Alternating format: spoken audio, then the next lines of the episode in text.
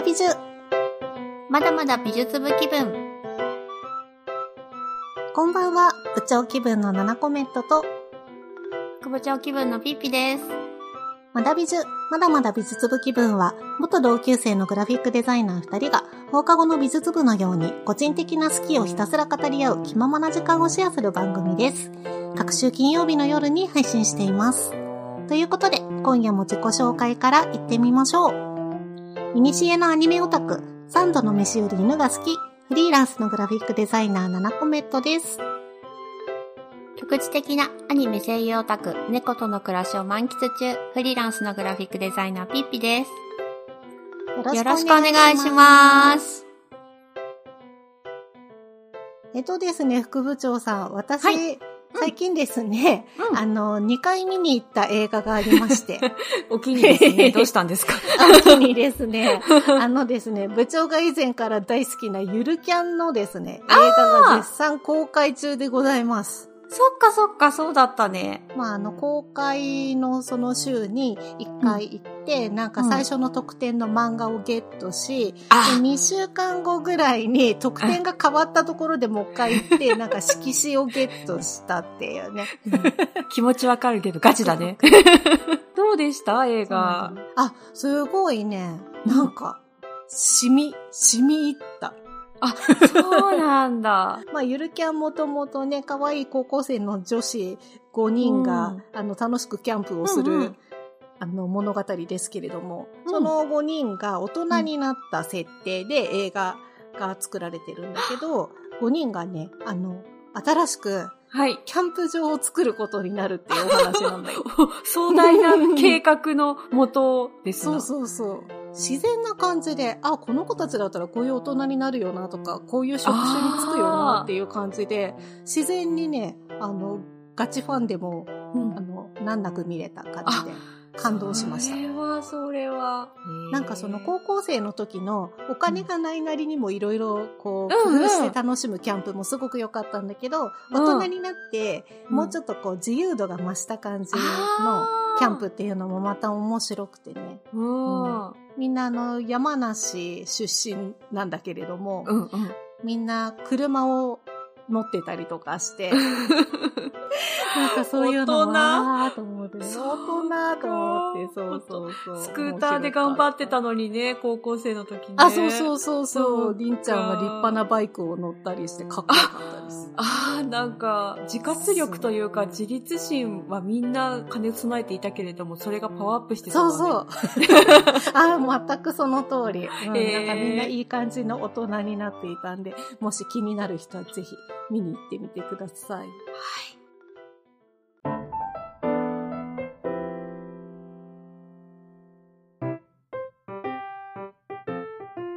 それでは本日のテーマいってみましょう。毎回一つのテーマについて、7コメントとピッピが好きをひたすら語り合います。一緒におしゃべりする気分でのんびりお聞きください。ということで、本日のテーマは、美術部気分でもできるキャンプのゆるっと Q&A。パはい。えっと、オープニングでゆるキャンの話をして、そのままの流れでですね、あの、キャンプの話です、今日は。ーはい。はい。えー近年ますます盛り上がってきているキャンプ市場。アニメや YouTube、テレビのバラエティでもキャンプを気軽に楽しむ企画が増えて気になってはいるけど、実際めんどくさくないと思っているインドア派も多いのでは。そこで、元インドア派、現そこそこアウトドア派な部長が、えーキャンプ未経験な副部長さんの疑問にお答えしながら、美術部気分でもできるかもしれないキャンプをおすすめします。ということでやっていきたいと思います。はーい。よろしくお願いします。楽しみ。そもそもうん論からなんですが、はいキャンプの魅力はどんなところですか？キャンプの魅力ね、うんいろいろありますけれどもね、うん日常から解放されるみたいな感覚が気持ちいいなと思っていあて、キャンプってめちゃめちゃやることあるんですよ。そうだよね。作業がね、多いの。確かに、確かに。お泊まりキャンプとかになると、まずテントを設営しなきゃいけないのね、着いたら。うんうんうんうん。早速。慣れないとね、やっぱ30分から1時間とかかかるんんですよ、最初。今度焚き火の準備だ、料理の準備だ、はいなんだかんだ、つって、うんうん。あとあの、焚き火をするんだと、薪割るだ、薪買いに行くだ、お気に入りのキャンプ道具とかをうん。揃えること自体も楽しいんだけど、うんうんうん。それをね、うん。いい感じにそこのキャンプサイト内に設置するっていうのが、意外と時間かかるんだよね。なるほど。イメージがあるんだね。きっと、こう、ここの場所ではこうしたいみたいなのがあって、それをこあそうそうそうそう現実に落とし込むわけだ。で、それがさまあ結構うまくいかなかったりとかするわけで、バタバタバタバタするんですよ。でね、気がつくと日が暮れてんのよ。いいね、その、没頭感というか、いろいろやっぱやらなきゃいけないタスクがあって、それをこなすっていうのも大事なんだね。そう。で、まあ作業に没頭することによって、もう完全になんだろう、うん仕事のこととかなんかもう全然考えないし、あなんかああだこうだって考えていたこととかも考えずに、作業に没頭して、で、出来上がったら達成感がやっぱり味わえるってーいうね。あー、確かに。それはいいかもね。大人になってそういううん時間って少ないかもしれない。なんかちょっとリフレッシュになったりするよね。するする。なんか、やっぱ没頭するって何も考えずにするってすごい大事だと思う。私、はいはいお風呂、お風呂入れるの？どうなの？っていうところは、ちょっと気になってて、そこで踏み出せないところが結構あるんだよね。そうだよね。なんかイメージとしては、お風呂にも入れずに汗だくのままうん寝袋で寝るのか、みたいな感じのイメージあるよね。なんか一泊ぐらいだったらさ、まあ、うん、うん。我慢できるところはできるけれども、できればっていうところがあります。そうですよね。うんで、皆さんご安心ください。今ですね、このキャンプ市場盛り上がってる今ですね、高規格なキャンプ場もいっぱいできていましてですね、うんうんうんあの、トイレとかシャワーとか、もうびっくりするぐらい綺麗な。トイレもなんならビデもついてるぐらいの感じのトイレだったりとかもするんですよ。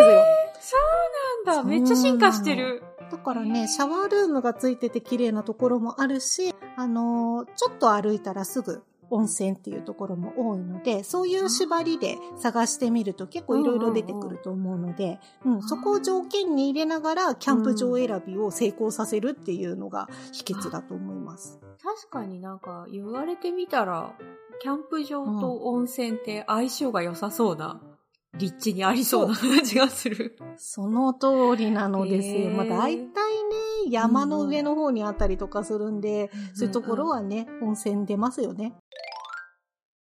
まあ続いてですけれども、虫がさ、苦手なんだけどさ、虫の共存っていうのはどんなもんですか？私も虫は無理です。どうしてますか？虫は無理。もうね、あの、本 当に、私ね、虫も無理ならば、日焼けも無理なんですよ。で、暑いのも無理でうんうん、汗も無理っていう感じなのね。部長さん、そんな 共感が共感がすごいです。部長どうするよみたいな。こんなんでどうやってキャンプ行ってんのって言うとですね、うんうんあ。のね、キャンプ夏のイメージある方多いと思うんだけど、夏に行っちゃダメです、そういう人たちは。あ、はい。もうね、おすすめはね、うん。秋冬キャンプですね。ええあ、確かにでも秋冬楽しいかもね。そう。で、もうね、おすすめなのはね、晩秋ですね。晩秋から冬のキャンプがいいと思います。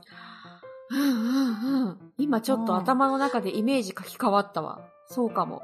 うん。うんあ、の、冒頭でも散々話しているゆるキャンですけれども、ゆるキャンも基本的には冬キャンをおすすめしているアニメ、漫画なのでね。確かにそうだ。あの子たち、なんか、ニット帽をかぶったり、あの、マフラーぐるぐるに確かに巻いてるよね。なのでね、涼しい時期を選んだりとか、あとは、あの、高原暑い時期、夏とかだったらせめて高原のキャンプ場を選ぶとか、確かに、確かに。涼しい季節と涼しい場所を選べば、虫にはほぼ悩まされないですね。とは言っても、秋のうん。結構、初めの頃とかって、まだちょっとね、虫が、あの、高原の方でもいたりとか、なんかね、ブユとかいう、なんか恐ろしい、はいはいか蚊みたいななんか、あ、はい、うんうんうん。小バエぐらいのちっちゃい、刺されるとくっそかゆいやつがいるんですよ。うんうんうん。そうそうそう。で、まあね、あとはね、蜂とかもいる場合もあるので、そういう時のために、うん念のために、ちゃんとあの、毒を吸い出す、ポイズンリブーバーというアイテムが売ってまして、すげえ名前だ。うん なんか聞で、きそう。キュッてつけて、スポってこう、なんか、スポってするやつなんだけど、ああ、そうかそうか。吸い出すやつ。そう。で、そういうのをちゃんと持ってったりとか、あとはなんかうんあの、虫刺されした時の軟膏を持ってっておいたりとか、うんうんうんうん。まあ、すると安全かなっていう感じですね。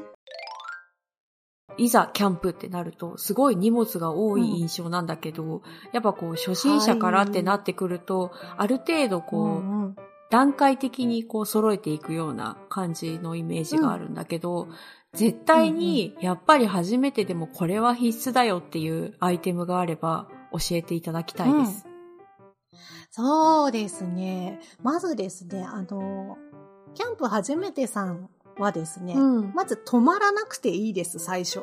あそうなの？あ、そっか、ご飯食べるってこと？そうそう、なんかね、何してもいいんだけど、まあ、とりあえず、なんだろう、ピクニックの延長みたいな気分で行く感じで全然 OK で、で、その日帰りのキャンプのことはデイキャンプと言うんですけれども、うんそのね、うんうんデイキャンプがお手軽でおすすめです。その時にあるといいなと思うのはね、お気に入りの折りたたみ椅子ですね。うんうんうんうん。まあ、最悪何にもなくっても、それはキャンプなのかってちょっと疑問符はつくけれども、とりあえず何か敷物があればいいので、お気に入りのラグとかがあると気分が盛り上がると思う。ああ、そうだよね。確かに確かに。まあ、ゆるキャンのね、なでしこちゃんも、ね、何でもいいんですよって、カップラーメン食べるだけでいいんですよっていうふうに言っている。うーん、そうか。そうなんだね。確かに、それも立派なキャンプだ。私のね、最初のおすすめとしては、うんあの、外でコーヒータイムができたらもうそれは上出来だと思っていて。あー、でも気持ちよさそうだね。それ、そ う本当に。なんだよね。うんだからね、あの、最初にキャンプに行くとしたら、うんおそらくうん一人では行かないじゃないですか。いきなり。そうね。うん、ソロキャンは確かにちょっとハードル高すぎ。そう。だから、うん多分最初って道具を持っている、まあ、うん何回かキャンプしたことがあるよっていうぐらいの人にくっついていくっていうシチュエーションが多いと思うんだけれども。そうだよね。大体そうだよね。そうんで、まあ、その時に自分の椅子が持っていければ、もうすごく上出来だと思いますね。今、すごく敷居が下がったな、キャンプに対する。いろんなもの持ってないとって思ってたけど、そんなことないね。ね確かに言われてみれば。そううん。次に、うんあの、あると、すごく充実するのは、うんあの、お湯が沸かせるものがあるとよくって、うんうんうん。あの、ゆるキャンでもりんちゃんが最初に使ってたりするシーンが出てくるんだけど、ワンバーナーっていうガス管にそのまんまくっつけてお湯が沸かせるようなものがあるんですよ。バーナーが。でね、それでね、お湯を沸かしてインスタントコーヒーを自分の椅子で飲もうものならもうかなりの達成感があると思います。もうやばいよね。なんかもう沼に足をこう、な、な、ど、どんぐらい使ってんだかもってやばい感じだよね。そうだね。ずるずるずるずる足首から、足首から膝下ぐらいまでは入ってるかな。いやーだってシチュエーションいいもん、今想像してるだけで。すごい、あの、ねうん優雅で素敵。うんそう、これでさ、高原でさ、椅子出してさ、コーヒー自分で沸かして飲んで、ふーとか言って風が気持ちよく吹いてようもんならもうね、ズブズブですよ。そこから。やばいね。いやー、私服だわ。なんか、かけがえのない時間になるかも。なのでまあ、最初のね、アイテムはそんなに一気に揃える必要なくって、なんか、ちょっとね、慣れてる人にくっついてって、だんだんだんだん、あの、自分でも集めていくっていう感じでいいと思います。確かに。なんか、自分がどんなキャンプが好きでとかっていうのもそれぞれさ、違いそうだから、そういうのでだんだんだんだん揃えていくのって良さそうだね。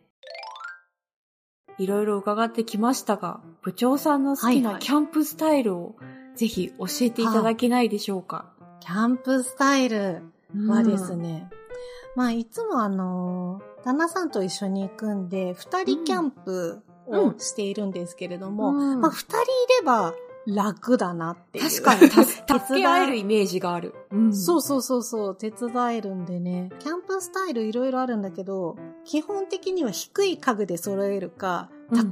えっと、背丈がね、低めの家具で揃えるか、高めの家具で揃えるかで、結構なんかあの、立って料理するか、座って料理するかみたいな感じで結構いろいろ変わってくる。そういうことか。へえ。そうそうそうそう。で、最初におすすめなのはですね、うん低めの家具で揃えるロースタイルうん。がおすすめです。というのも、あの、椅子とかもそんなにこういっぱい揃えなくても、最悪、あの、さっき言ってたみたいに、うんあの、グランドシートを敷いて、うんで、そこに、座ったりとかでも大丈夫だし、人数が増えても大丈夫だったりするのでコストが抑えられるんだよね。だから、ロースタイルから始めてみるといいかなと思いなます。るほど。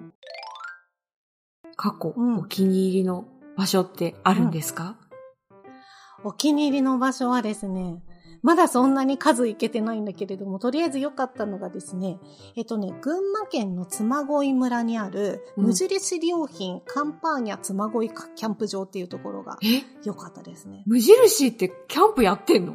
あ、そうそうそう、無印良品のキャンプ場って結構いろいろ他にもあって、あのね、無印のお店に行くと、レジ横とかに、なんか、ちょっとこの夏は無印のキャンプ場で子供と思い出作りませんかみたいな感じのリーフレットがあったりとかもするんですよ、やっ。ぱ、完全にノーマークでした。そうなんだ。そうなの、そうな。の。なんかよくできてんだよね。綺麗にできてる。やっぱね、うん印象がある。さすが無そう印。なのよ。で、このね、妻恋キャンプ場はですね、うんあの、妻恋のキャベツって結構有名なんだけど、高原キャベツ。。うんうんうん。うん聞いたことあるかも。すぐ近くにね、うん高原キャベツの畑が広がってるようなところなんだようね。んうん。へえ。で、キャンプ場に泊まってると、早朝にそのキャベツの出荷のトラックがバンバン通るっていう。で、ここのキャンプ場はね、あの、湖も人工なのかな確か。なんかすごい綺麗な、ちょうどいい感じの大きさの湖があったりとかして。あの、そこでサップができたりとか、アクティビティがあったりとかして、で、なんか高原のところに芝生のサイト、フリーサイトがあって、すんごいなんか綺麗な景色の中、ふさふさの芝の上でキャンプができたりとか、とはあの、林の中のキャンプ場も、あの、併設されてて、そこはあの、うん車で乗り入れたりできるオートキャンプサイトっていう風になってたりとーか、あ結構ね、いろんなスタイルが楽しめるようなキャンプ場になっていて、で、あの、水場とかも綺麗にできてるので、割と初心者の方でもとっつきやすい。そして近くに温泉がある。ああ、もう、もう完璧なシチュエーションじゃない。そうなんですよ。完璧なんですへよ。え、そういう時のさ、料理ってさ、様々なんだろうけど、バーベキューとかさ、うんうんそ、それぐらいの知識しかないんだけど、なんか他にもなんか食べたりするの、あ、そうだね。なんかあの、さっき言ってたみたいな、ワンバーナーとかの延長線上でガ,、うん。ガス管につけるバーナーとかがあるんだけれども、ん。そうするとなんか普通のコンロみたいな感じのもセットであったりするのね。で、そこに普通にお鍋とかかけたりとか、あと鉄板を置いたりとかもできるんで、そんな感じでね、簡単になんか、あの、バーベキューで炭火を起こすみたいなそういうことがなくても、普通にカチッてやればつくような火の起こし方で料理もできたりとかするんで、まあなんか大きい鍋持ってってお鍋するとかでも全然。ああ、うんそ大丈っか。逆にバーベキューとかよりそういうワンバーナーで作れるお料理とかスープとか、うんなんかそういう方がうんうん手軽だったりするのか。あ、そうそう、もうね、バーベキューとかなんてめんどくさくてやったことないです。っていうか私バーベキュー嫌いなんで。衝撃の事実。そうだった。そう。嫌いっていうか、バーベキュー自体は好きなんだけど、バーベキューの準備が嫌い。準備と後片付けが嫌いなんで。ああ、確かに大掛かりだよね。そう言われてみると。そうなの。うんバーベキューはね、、バーベキュー奉行に、あの、ありがたやーって言ってついていくのがいいと思ってます。そうだね。確かに確かに。へえ、なんか、あれだな。なんか思ってた概念がすごく覆されました。うんうん。なんかね、キャンプ飯とかの本もいろいろ今出てるんだけど、すごく手軽に作れるものだったり、もう最初に野菜切って、ジップロックに詰めて持ってきましょうとか、で、それをなんかお湯の中に投入して、コンソメ入れてスープ出来上がりみたいな、そのぐらいのことだったりとかしますね実際は。そうか、そうか。すごく古い多分認識でいるな。ちゃんとアップデートしないといけないなって思いました。でね、最後にちょっと部長のキャンプへの基本姿勢をご紹介したいんです教えて教えて。はい。もうね、私めちゃめちゃ元インドア派なので、あの、めんどくさいこととか嫌いなんですよ。はい。めんどくさい、嫌い、うんで、綺麗なのがいいうんっていう人はね、とりあえずね、お金で解決できることがおか大人になってから分かりました。はいはい、私私。ね、ぜひぜひ、あの、高規格のキャンプサイトを選ぶっていうところだけ抑えれば全然快適に過ごせる。うんうんうん。と、先ほど、あの、申し上げたようにもう一つは、虫嫌、日焼け嫌、暑いの嫌っていう人は、季節と場所を涼しいところを選びましょうっていうことで解決。ああ、そうか。もうなんか大丈夫だ、大丈夫かもしれない。そうなの。ぜひね、今度一緒に行きましょう。ねえ、楽しいと思う。なんか、お金でってところはね、躊躇する人いるかもしれないけど、あの、好きなものにお金をかけて何が悪いのって、個人的には思うので、あの、なん素か、晴らしいです。ね、なんか好きになったら、それはそれで人生楽しくなるし、うんいいんじゃないかなと思って、だ、なんか、すごく賛同します、この意見。副部長さんをキャンプ接待したいと思いますい。やー、ぜひぜひ、とりあえず、とりあえず高原でコーヒー飲みたいっす。いいね。やりましょう、やりうましょう。ん。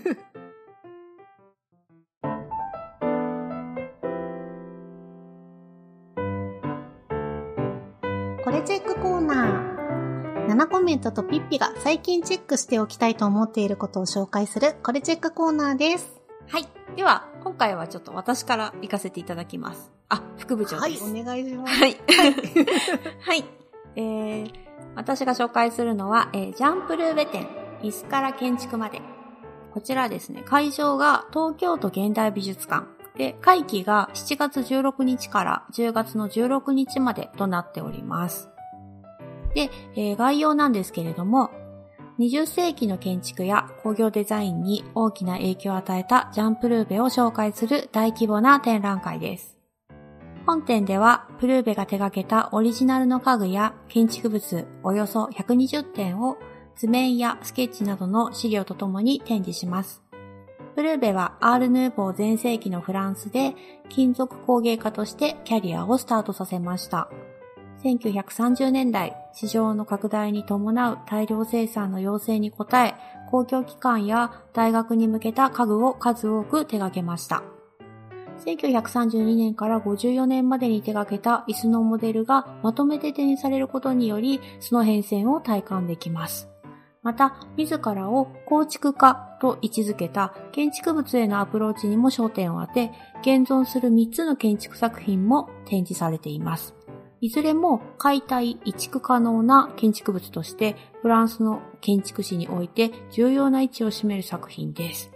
ということで、うん。はい。プロダクトとか建築関係の方なので、ちょっと私、存じ上げず。私も。ね、ツイッターでね、うんこれたまたまタイムラインでよかったよ、この展示っていう方を見つけて、あ、何これ超面白そうって思って、ちょっと興味を持って行きたくなったっていう感じだったので、ちょっとご紹介をさせていただきました。ポスター素敵ですもん。そう、超かっこいいよね。まだね、私行けてないので、その、あの、ツイッターで見見かけた方と、あとあの、ホームページの情報しかないんだけど、なんか展示がね、そうそう、展示がなんかね、撮影できる場所が結構多いみたいで、やっぱ写真を撮られることを意識したスタイリングになってるっていう感じで、まあ、拡散を意識した現代の展示っていう感じなのかなっていうので、そういうところもちょっと、うん、見てみたいなっていうところうん。と、あとこれ、本当かって思ったんだけど、すごいボリューム満点らしくて、なんか全部見るのうんにいろいろかっ飛ばしても4時間ぐらいかかるんだって。マジかって思って。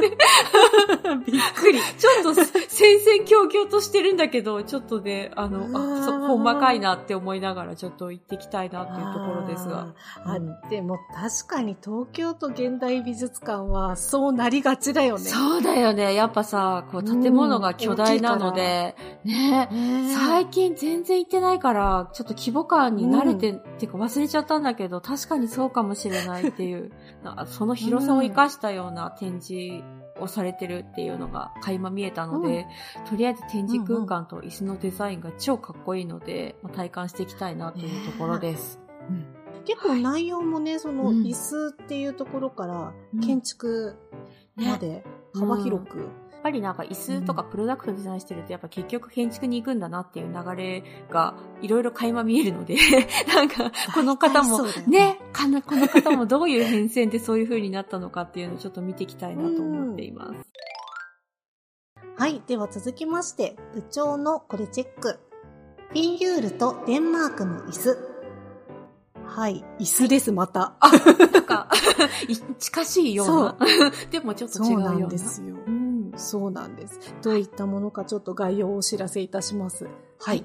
こちらはですね、会場が、えー東京都上野の東京都美術館ですね。会期の方が、えー7月23日から10月9日ということです。はい。展覧会の概要です。デザイン大国として知られるデンマークでは、1940年代から60年代にかけて歴史に残る優れた家具が生み出されました。デンマークのデザイナーの中でも、フィンユールはひときわ美しい家具をデザインしたことで知られます。優雅な曲線をも特徴とするその椅子は、彫刻のような椅子とも評されます。本展はデンマークの家具デザインの歴史と変遷をたどり、その豊かな作例が誕生した背景を探るとともに、モダンでありながら体に心地よく馴染むフィンユールのデザインの魅力に迫る試みです。椅子のデザインに始まり、理想の空間を具現した自邸の設計や、住居や店舗、オフィスのインテリアデザイン、そしてアイディアを伝えるために描いたみずみずしい水彩画まで、フィンユールの幅広い仕事を知る機会にもなるでしょう。椅子というあらゆる日常を支える身近な家具に改めて光を当てる本店が新しい生活を模索する私たちが快適に生きるためのヒットを見つける機会になれば幸いです。という紹介文の、えー展覧会です。うん。ちょっとね、いあのー副部長さんがですね、素敵なブルーベさんの展示を紹介するっていうことを事前におっしゃっていたので、うんうん。私もちょっと探していたらですね、なんと、椅子の展覧会が同時期にやるということで、これは注目と思いましたね。ねはい。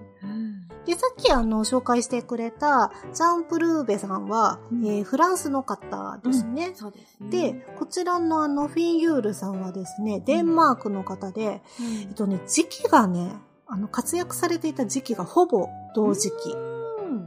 で、えっと、フィンユールの方のが10年ぐらい後なのかな。うんうんうんで、そういった意味でも、まあ、同時代の時に、そのフランスとデンマークで、どういったような、こう、デザインの、なんか流行の違いだったりとか、うん。あるのかなとか、あとは逆にその、こういうところは共通してるなっていうのがあったりとか、うんなんか見つけられたら面白そうだなって思い確ました。かに面白そう。ねえ。う。うんん。でね、このあの紹介文にもあった通り、フィーユールさんの椅子はですね、すごい曲線美っていう感じで、好みが分かれるところではあるとは思うんだけど、大体の日本人は、あの、好感を持つような、うんデザインなんじゃないかなという、優美でちょっと線が、あの、細め、うん。そんなに太い感じじゃないよね。そうだね。足とかも。うん。エレガント。なっている。エレガント、そうだね。うんエレガントな感じで。うん、すごい美しいのでね。ちょっとまたあの、先ほどのジャンプルーベさんともうんタイプが違う感じがするので、ね。うん、面白そうと思っています。ねなんかパッと見さ、ジャンプルーベの方が曲、あの直線的で、なんかフィンユールの方がちょっと曲線的な感じがして、なんか見見比べてるだけでちょっとうっとりしてしまう感じがありますね。ねえ、どっちもいいみたいな。そう、どっちもいい。捨てがたいみたいな。ねそうそうそう。だから合わせてみたいなと思って。ねえ、確かに。こっちの会場はですね、東京都美術館で、現代美術館よりは、うんもうちょっとこう、コンパクト。そうだね。でも、まあまあ広いけども、どっちもね。ね。でも、そうそうそう。ちょっとね、建築もね、あの、うん見どころだったりとかするので、そうだね。結構ね、椅子の展示って相性がいいのか、前にもやってたかなっていうような気がしているので、うん多分ね、美術館自体得意な分野なんだと思います、この分野は。確かに、うんなんか美術館でこう見比べても、現代美術館でやるジャンプルールと、こう、飛びでやるフィンユールっていうのもな、うんなんとなくこう、な、なんか雰囲気わかる感じするね。うん、合うな、それぞれっていう感じがするよね。合うね確かに確かに。ねえ、んそうそうそう。なのでね、ぜひともこの二つの展覧会に合わせて行ってみたいなと思います。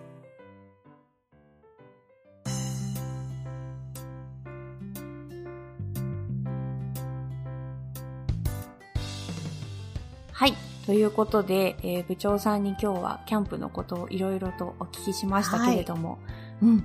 今はね、まだまだ夏が暑いですけれども、あの、これからね、うん、なんか晩秋にかけてキャンプがおすすめというところで、そうなんですよ。でね、あの、一つ伝え忘れたんですけれども、うんあの、晩秋冬キャン最高なんだけど、うん。一つ気をつけてほしいのが、まうんあ、普通に寒いんですよ。あ、まあそうだよね。確かにね。そうだよ。だからね、うんうん。そう、あの、防寒は気をつけろと言いたいです。あ、そうだよね。そうだそうだ。うん。マフラーとか、帽子とか。うん。そうそうそう。あとはね、寝袋とかもね、うん。まあ、対応する温度とかが寝袋にちゃんと書いてあったりとかするんで、うんそういうのをチェックしたりとかして、行く時期や場所、あんまりこう攻めすぎないように気をつけてくださいっていう、ね。ああ、そうだね。うんうんうん。まあね、でも涼しくなってくると、あの、うん何も高原とかを選ばなくても、もうちょっと低めのところの、うん。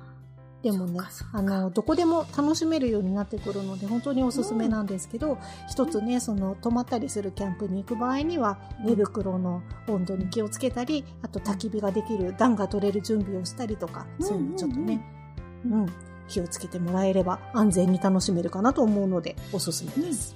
ああ、でもなんか、うんとりあえず防寒っていうのをキーワードに、あの、ぜひ今年はちょっとついていきたいですね、皆さんに。ぜひぜひ。はい。はい。今回は美術部気分でもできるキャンプのゆるっと Q&A をテーマにお話ししました。